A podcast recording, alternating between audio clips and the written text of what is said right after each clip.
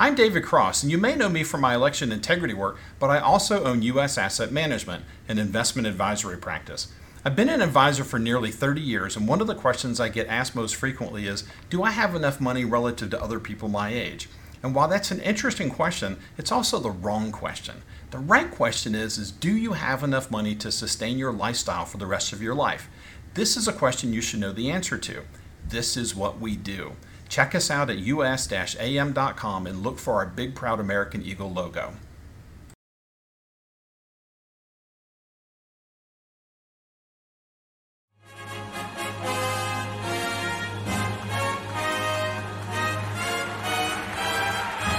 It is necessary to investigate before legislating. But the line between investigating and persecuting is a very fine one. The investigators tell us it seems the suspect was going to pass them, then turned and fired.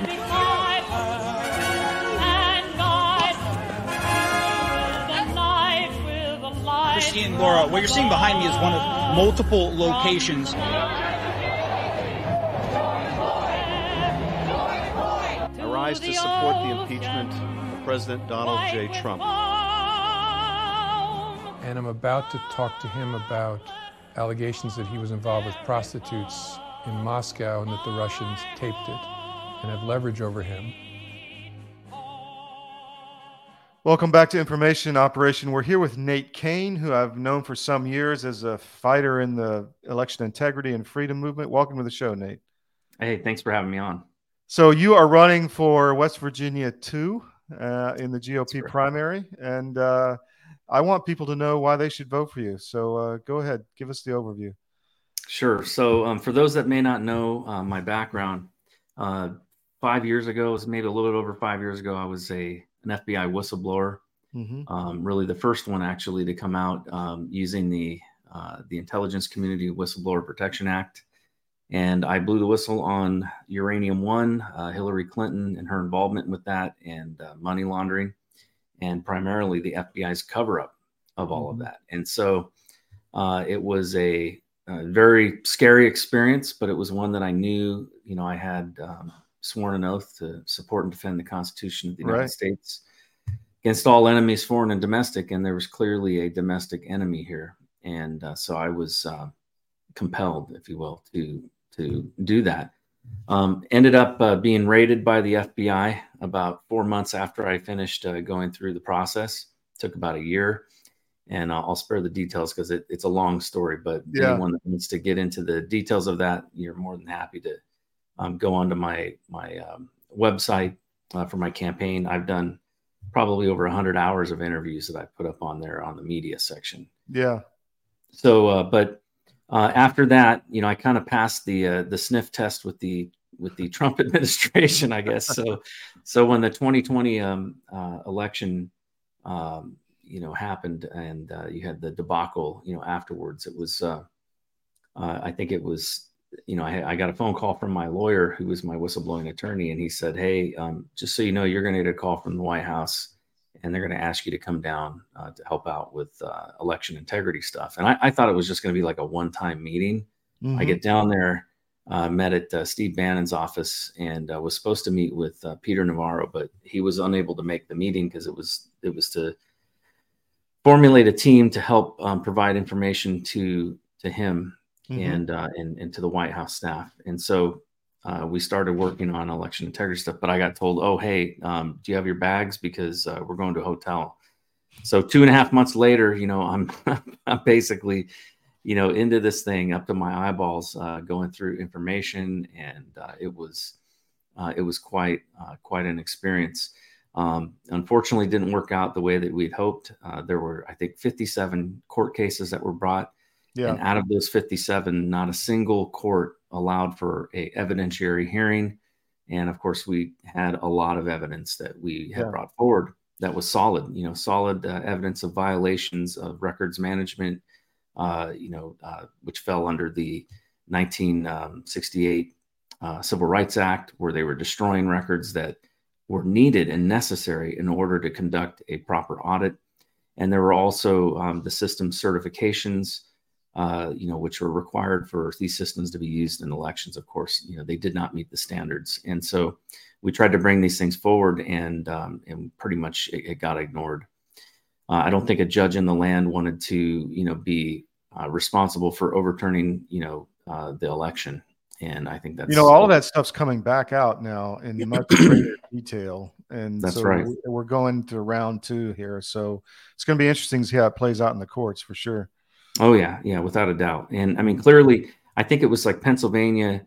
Um, you know, they had a case that went before their Supreme Court there that Mhm. that it it was determined that what the governor had done up there was completely illegal and unconstitutional. Um, and how you know they basically he changed the rules, which the only people that can make those decisions is the legislature, not, Yeah. not the executive branch. But you know, they didn't go back and reverse anything or change anything because you know, Yeah, that that would have taken that would have taken courage. But you know, of course. Well, uh, we'll So- see how much courage people are going to have for sure because it's you know Florida's. We've got them caught in Florida, Georgia, uh, as you know. Yeah. You've been Arizona. Um, it- it's fascinating all the stuff that's coming out. So, are you still involved in that movement, or are you focused on the Um, campaign now? well, so I am in a sort of uh, slightly different way. Um, as you know, when I was doing that work down there, I, I Mhm. ended up starting my own company. hmm Um, I did. I continued to do some election integrity work afterwards. Um, I, I was hired by Judge Gableman up in Wisconsin to assist him Mhm. up there. Um, my role up there, though, was more of like a technical advisor to him as he's interviewing, you know, these different people as he was Yeah. looking into election integrity. Uh, he needed somebody on the scene that you know understood this stuff and understood the technology behind it to kind of Mhm. you know see who was blowing smoke, see who was legit. So I was up there helping him with that.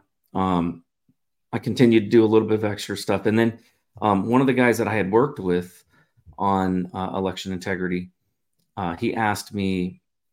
Uh, I got a I got a message from him. This was you know some months ago, hmm and uh, he was involved in a case where he was uh, looking into something uh, that was related to a company called uh, uh, Konnech, hmm and uh, they were based out of Michigan.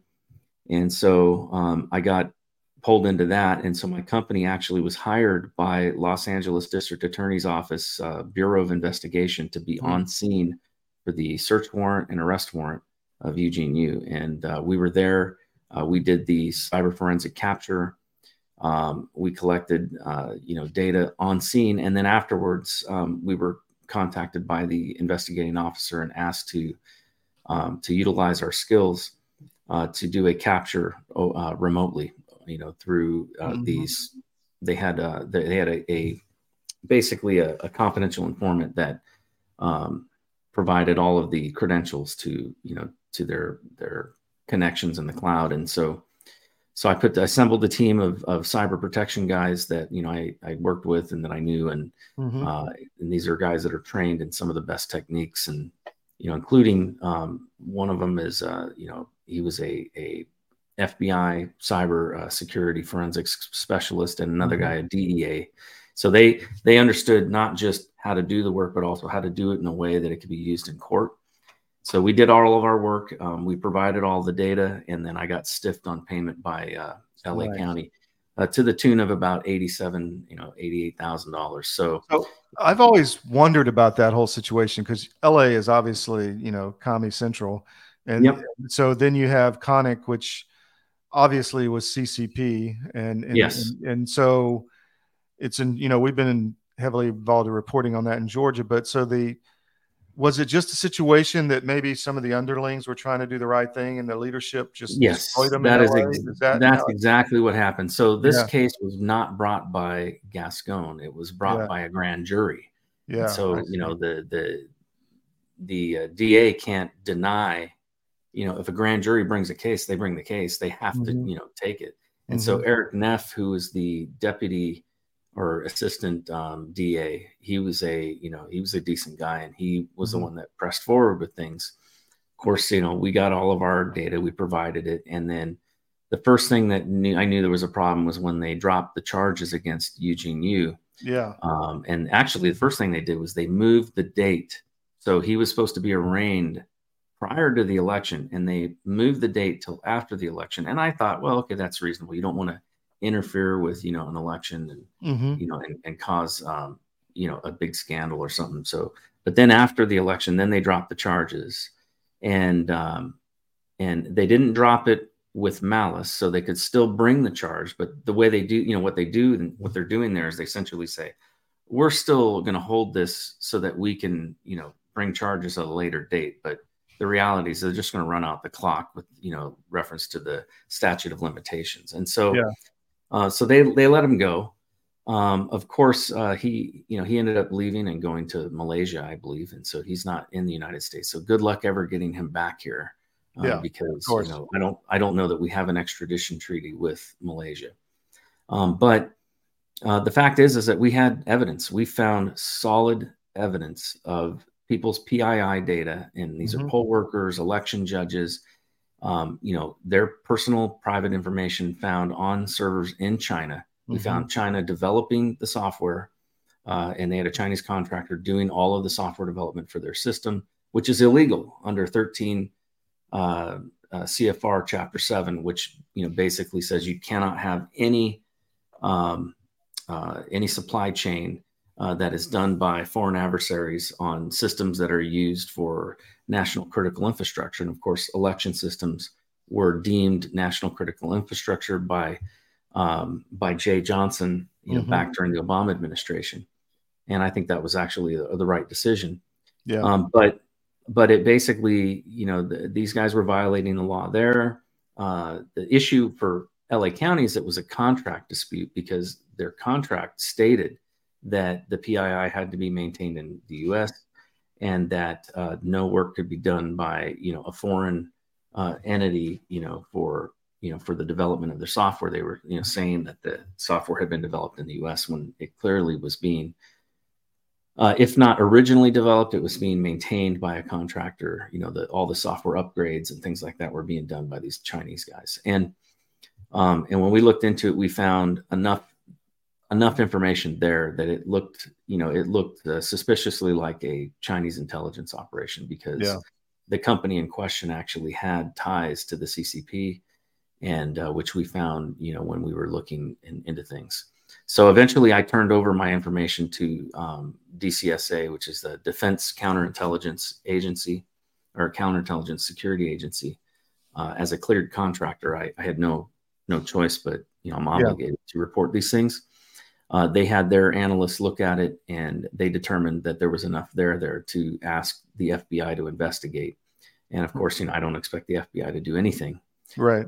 you know, I don't have a very very high opinion of them, so for obvious reasons. Yeah. Um, but uh, nonetheless, uh, that's where we are with that. And you know, there's I can't really get into it any more than that because there's some ongoing litigation related to it. But um, I'm not really too involved in that. I've got lawyers that are working on that, and my business partner who's working on that because I'm mainly focused on campaigning. And Yeah. so, uh, so I'm running for uh, for office in uh, West Virginia. This is for the U.S. House of Representatives.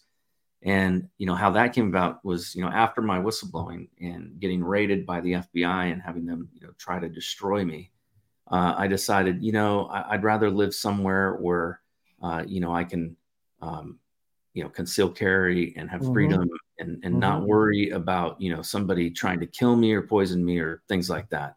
Sure. And so we up and moved because I got doxxed and all of that. And um, we went to uh, moved out here to West Virginia uh, to what I affectionately call the free state of West Virginia. yeah. And um, I love it here. And we've been here for three years now. And uh, it has just been a wonderful experience living here. And uh, so, yeah, so when I came down there to DC to help out with the election stuff, um, I had already moved to West Virginia at that time. Interesting. but but so we've been here for i had no intention or desire really to go into politics. Um, you know in fact the, the last place that i wanted to be was in washington d.c you know. And um, but uh, in november of this last year you know i was with my family and we were just praying i was pretty disappointed over the election results i felt like Yeah. a lot of the same things that went on in 2020 happened again and um, and so especially like arizona that was just so obvious and um, so I ended up just was praying with my family, and I said, you know, Lord, I pray that you'd raise up righteous men and women to run for office. And I heard that still small voice in my head say, "Well, what about you?" Send me. Oh, Yeah. no. And I said, wait a minute, wait a minute, God, hold on. it can't, you know. I've had that voice too. You know? and, uh, and, and I and I remember, uh, you know, I, I thought for a while there, you know, I, I thought about it, and I'm like, you know, I don't even see a, a route. I couldn't run for state, you know, for state office because I'm a working contractor. So I own my own company, but I'm basically I'm required to be there on the job, you know, for eight hours a day. And so for me, taking time off, we have a part-time legislature. It, that was not really an option for me. So, mm-hmm. so you had the the Senate and you had the you know and U.S. Uh, House of Representatives, but the Senate in West Virginia they have a requirement for five years. Uh, you have to live here uh, residency. Mm-hmm. So the only option really was Congress, and Alex Mooney had just won re-election by you know by like 70 70 something percent um, you know had a really you know good turnout and and they had also um, you know, he's got a conservative voting record, and I wasn't going to try to go up against that. And so I just made a deal with God. I said, Lord, I said, if you want me to do this, you're going to have to create a path, and I don't see one. I said, but if you create a path, then I'll run.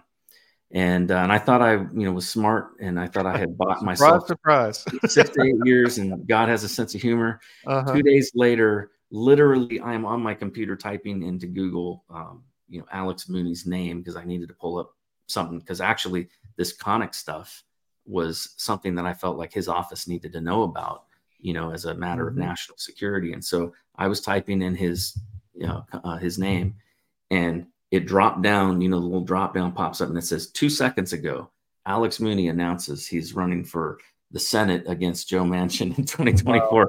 And so my heart just sank, and I was like, no.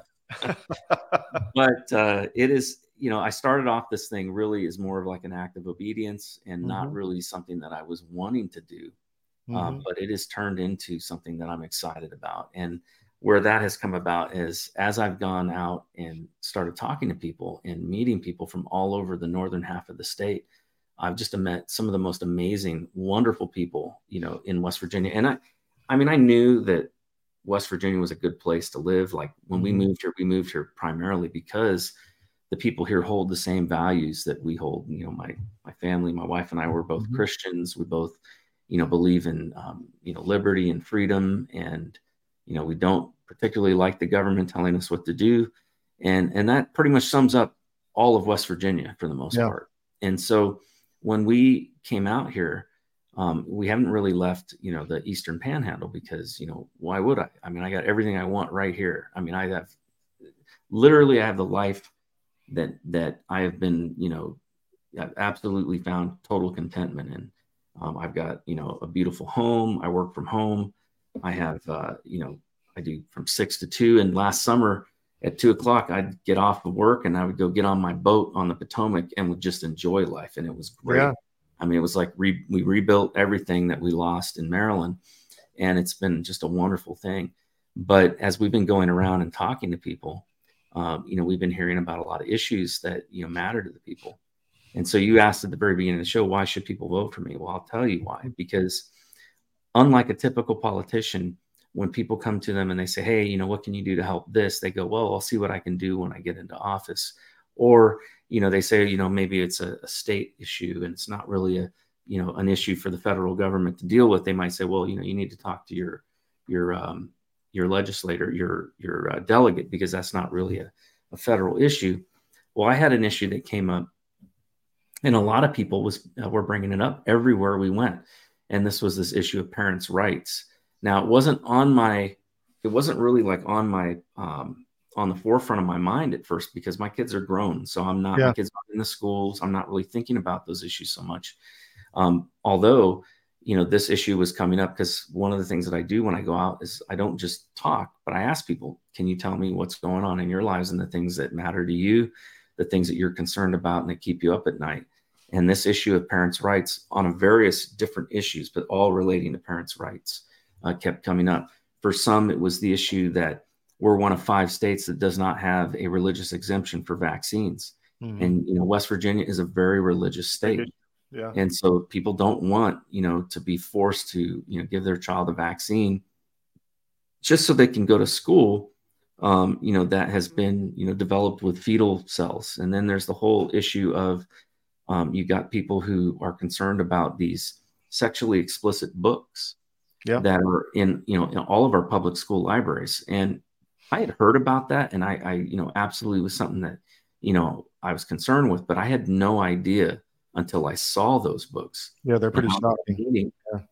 Yeah, I was at a meeting and somebody basically, you know, showed uh, one of those books to me, and I was just like, it, it triggered something in me, and I, I couldn't sit by and ignore it anymore. I mean, this stuff is just basically pornography. They're very You know, graphic. Yeah. It is very graphic and has Anal no, sex, oral sex, all of it. yep, has no no purpose other than to groom, you know, children, Yeah. uh, you know, into situations they shouldn't be thinking about or even, you know, talking about. Yeah. then the last thing, uh, well, and a couple of other issues came up. One was um, uh, the transgender bathroom. You know, everybody saw what happened down in Loudoun County when um, you know the biologically male, you know, uh, child was in the you know the female able to use the female bathroom, and he raped a girl. Twice. And then, um, Yeah. yep. Then they sent him another school, and he did it again. Mhm. And uh, we don't want that happening here in West Virginia.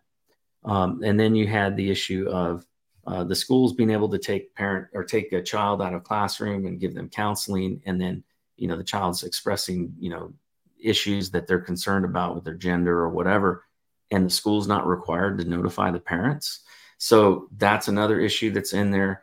Uh, you know, protecting uh, school choice and the parents' right to be able to choose what institution that they you know their child gets uh, educated in. Um, you know, there's a lot of homeschoolers here, a lot of uh, charter school, um, you know, parents here, and you know, and that having that right to be able to make that decision is important to every parent. And this is a natural right. I mean, you know, it doesn't take. You don't have to be a a a, uh, a legal scholar to figure out that what a parent, how a parent raises their child, is one of the most fundamental rights that is determined by nature you know, Yes. or some would people would say by God. These are God given inalienable rights. And honestly, we shouldn't even have to have a Bill of Rights. But the fact is, is there's been so much usurpation of the parental role by the schools that we have to define these. And so that's uh, so I I got together with my volunteers, and uh, one of the guys who had volunteered had already written like four of these, uh, you know, four or five of these into a uh, the beginning of a parent's bill of rights. And it was Mhm. really good. And he shared it with me and said i could use it. And I, I loved it. And i said this is awesome. And so i added in there spread that around the country, actually. yeah so i added in there a section on uh, the school books and also sexually explicit behavior so Mhm. like you know the twerking in front of kids and Mhm. both in public places like parades. I don't know if you saw that video of the grown man, you know, twerking his butt in his underwear in front of a bunch of children at Yeah. a parade, but it was just disgusting. Yeah. That kind of stuff. Also, the you know the the stuff going on in public libraries, as well as these um, uh, the books, and then as well as uh, I also added a section on there related to the transgender bathroom issue. And then um, we took a piece out of the. There was a bill that they tried to pass last year in the state legislature that was a parents' bill of rights. It was definitely not as inclusive as the one that we had, but there were some good things in there. And one of the things that was really good in that one was there was a section on, you know, what can the parent do if they have Mhm. those rights violated? And so it provides some provision for them to be able to sue and get recourse and um, and damages. And so we added that piece into our bill that the legislature had uh, that several had written in in it before. Then I took it to my my attorney for my campaign, who happens to be a constitutional attorney Mhm. and has successfully fought several cases in federal court, uh, and some of those against schools, you know, for um, introducing, uh, forcing CRT and things like that. And he basically went through it, looked at it, you know, just kind of made a little bit of language changes to make sure that this would stand up in court. And uh, and then we put it out with a uh, press release, and uh, and it got a lot of attention. And uh, and then we went down uh, last Monday, not this last one, but the one before. We went down to Charleston. We you know had some signs printed. Uh, we had some tables laid out with copies of the legislation, the proposed legislation, and we had um, tables with the books. And and it happened to be a great time, you know, because they had an interim session going on. So all the legislators were down there Yeah. we ended up getting 21 signatures uh, saying that they would support and probably twice that amount of people who took the bill and said that they would likely support it but they they wanted to read it first which you know i can i can understand that and appreciate it um, but in the end, um, Scott Heckert, who is uh, one of the my volunteers, uh, uh, brought it to his to his um, his legislator, his delegate, uh, who's Scott Heckert, and Scott Heckert said he would he would support and sponsor the bill, and allowed his uh, bill writer to start writing it into bill formatting for the legislation, and he said that he's already got enough votes in the ha- House to get it passed. Wow, fantastic! So, so we're we're working on the Senate too, and and I had um, out of those 21 signatures, about 10 of those were senators, and four of those. Send senators, me a copy of that because we want to. I will. Yeah. I will. Yeah, and and about four of those senators actually were. Um, uh, they had told me they said, "Hey, if you need a lead sponsor on this bill, you know, I'm more than happy to do it." And so it, it's a very popular bill. Um, I think it it's something that makes sense, Mhm. uh, especially in an election year. This is a, a great time to try to get something like this passed because The this is something. that- Yeah. This is the something the people want. They want it. You know, they want it yesterday. And uh, so Congratulations. Yeah. so so for me you know i look at it like this um you know if people want to know what i'm you know what i'm willing to do and in the amount of work that i'm willing to put in you know to to you know, be concerned with the things that matter to them i'm already proving to them that i'm willing to you know to go to bat for them. This is i'm not running for state office. I'm running for federal but Mhm. I can still use that bully pulpit of you know Congress uh, when I get in there to be able to fight for things that they want with the state legislature. And uh, you know and then even before I'm in I can use my platform because I'm getting a lot of media attention and things like that. And you know Right. why not use it to do some good? You know um, you know if if I don't win at least I got something done you know with uh, all the money and and time and effort that was put into this so I think it's uh, good things that you know that I think uh, it, it proves to the people that I've earned their vote, not just you know I'm not buying their vote. I don't have an expectation of their vote, you know, because of my family name or because of you Mhm. know my connections. You know, I am proving to them uh, that I'm willing to fight for them. And if anything, uh, you know, my whistleblowing background and the fact that I gave up the highest paid job I ever had in my life uh, to do the right thing, I think shows that I have integrity. You know that uh, Sure. and that I will you know expose the truth, no matter what the consequences are to me personally. You know. So, that- how can people find out about your campaign? What's the best So- way? so the best way is um, uh, Nate Cain for WV.com is the website for my campaign. Uh, Mhm. Nate Cain for WV is also my handle on pretty much all social media, and that includes Truth Social, of course, uh, Gab, GETTR, and uh, Twitter, Facebook, uh, Instagram, um, and even Minds. I have a- an account on there as well, and I post on everything. So depending on what your particular flavor or, or desires, you can go and follow me on your your favorite social media, and you can see what I'm posting and talking about. Um, on my campaign site, and that's uh, N A T E C A I N, the number four, WV.com. Uh, there's also a link on there for all of the media interviews that I do. I post them up on there. And, uh, and then my platform's up on there where people can see what I believe in and what I stand for. Um, there's two major pledges that I've I've stood by uh, that are kind of beyond you know just you know your your platform issues.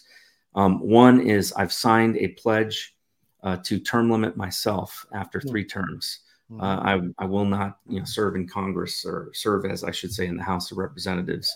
We'll see what happens after that, but I think three terms is enough. And if you can't get something done in three terms, then it's time to go home. And if you can get stuff, you know, done, uh, then maybe it's time to to move to something else. yeah. Um, so, you know, but the other thing that I've made a pledge towards is, and I think this is very unique. I've not seen anybody else do this. So, um, but I made a promise that I will not meet with a lobbyist uh, unless they agree to be recorded and have that recording made public immediately after our Yeah. meeting. I don't think there's anything wrong with meeting with people and talking to them and making deals. I think that's part of politics and you know and you should be looking after the interests of your people and your your constituents and so if a lobbyist comes to me and it's a let's say it's a social issue um, you know the gun lobby or or you know um, uh, you know right to life or something like that of course i'm going to meet with them um, if it's uh, something that is a business you know lobby or an industry and it's you know the energy industry of course i'm going to meet with them that's a huge part of west virginia's jobs um, but if there's you know, if what they have to say to me is not something that can be said public, then I don't want it said to me. And so, mm-hmm. what I am, um, you know, what I am basically going to do as a matter of principle and as a matter of hoping to be able to be a leader in, in, you know, and and hopefully get some other congressmen and women on board, is by doing this. You know, in this day and age, everything can be recorded and put online immediately. Yeah. Uh, to me, that that shows true true transparency. Um, you know, that doesn't mean that like you know there's certain things that do need to be confidential, like whistleblowers, for example. And I, you know, I know all about that as well.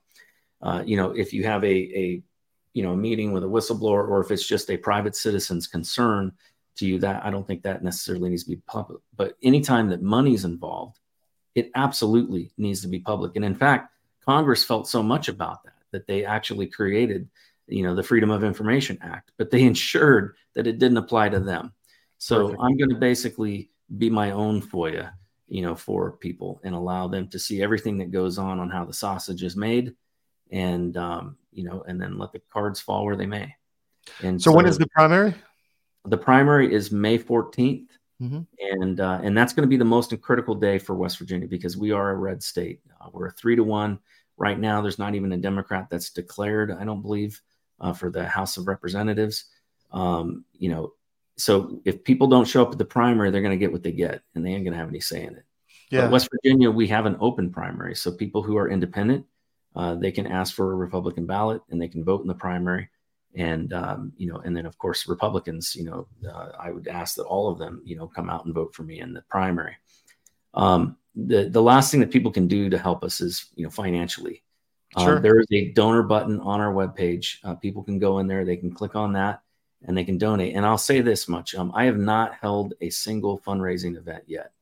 Uh, I, I, hope to, but I've just been too busy getting out there and actually meeting the people. Mm-hmm. But we've still raised about thirty thousand dollars in the in the the last quarter. Um, you know, and those have all been from you know you know from individual donor you know grassroots. Yeah. Yep. Uh, none of it has been from you know any major corporations or no PACs or anything like that. And uh, in a way, that's good because it means that when I go in there, I am not going to be beholden to anyone but the voters, and that is my my hope. And there's people that have donated to to our campaign from California, from New York, mm-hmm. you know, from places where they don't have a good candidate that they can donate to, and so they recognize that, you know, as a as a representative of the House of you know Representatives, even though my main uh, constituency is West Virginia, the reality is that you're one vote out of 435 and it's good it's important to have people uh, even if they're not in your state uh, that you support to get into office that are going to support and um, you know and ensure that the, our constitutional rights are protected and the the three big issues in my campaign that i'm running on are restoring our constitutional rights uh, and, and constitutional governance um, making sure to strengthen our national security, which is in woeful condition right now. The our military with all this woke indoctrination, yes, uh, you know, all of the our, of ours as well. Yep, and and uh, and and the border is a national security issue. We've got 200 Americans a day that are dying due to fentanyl overdose. Uh, the leading cause of death right now between uh, 18 and 45. Um, I have some very strong opinions on what needs to happen and related to that, you know, related mm-hmm. to that, including, um, you know, uh, quite honestly, uh, Congress recognizing that the cartel owned territory is no longer Mexico. It's essentially a rogue state, and we need to declare war on it. Um, and, and when I say we, meaning the Congress, it's not a, a declaration that should. You'll, you'll, get a lot of support for that view. And uh, and I think I think yeah. I think that would allow for us to take the Army Corps of Engineers uh, down there to finish the wall, mm-hmm. uh, and then you know, and then start operations against the cartels to take them out permanently. So those are those are issues that I think are extremely important. China uh, plays a you know a big role right now in a lot of our national uh, security concerns, whether it's the islands that they're building in international waterways to try to stop people from being able to um, you know have uh, we cannot allow for that because that basically, you know, they could do that anywhere and and stop trade, uh, or whether it's the fact that it's Chinese companies that are supplying all of the precursor chemicals for fentanyl to the cartels directly. Um, you know, there's a lot of things going on that we need to address uh, nationally as a, as a matter of national security. But the third thing is uh, prosperity for West Virginia. and West Virginia has been a taker state for a very long time, uh, meaning they take more money from the federal government than they put into it.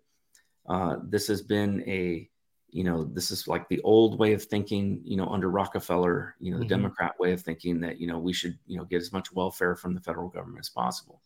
The problem with that is that with all that federal money comes uh, federal regulations and requirements, and they're being able to tell us how to live our lives and how to run our state. Um, we don't need them. The yeah. fact is, uh, West Virginia has some of the largest amounts of coal, oil, and gas. We have a, a massive amounts of hardwoods, you know, above land.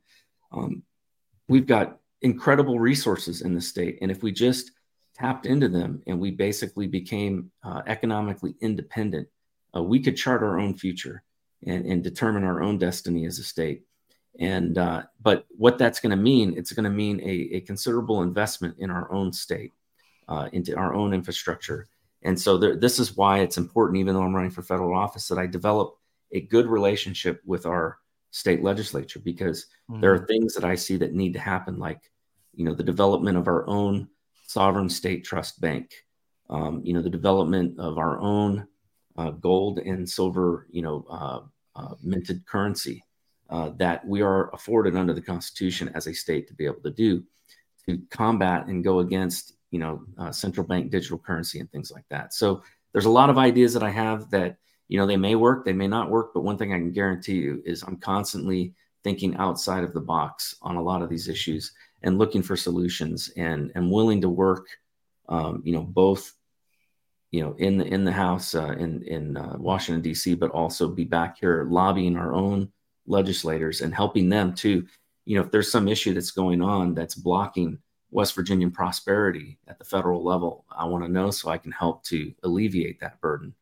And so those are the things that I'm looking for, and I hope that people will come out and support me. We're we are getting a lot of really great support at the grassroots level. Mm-hmm. Um, I wish I could say the same for the the uh, uh, West Virginia GOP, you know, as a whole. Uh, but you know, they kind of have their chosen, uh, you know, um, anointed one, and uh, and I'm not he. but yeah, you're seeing that across the country as well. I mean, it's that the party has real issues at the establishment leadership level. And I, I, I, had about five shows there. I want to come back to you on on your comments. So all right, we'll, we'll, do this again. Um, and, but good. I appreciate your time and uh, seriously, we'll down the road we'll we'll have you back. Awesome. Thank you. God bless. Take care.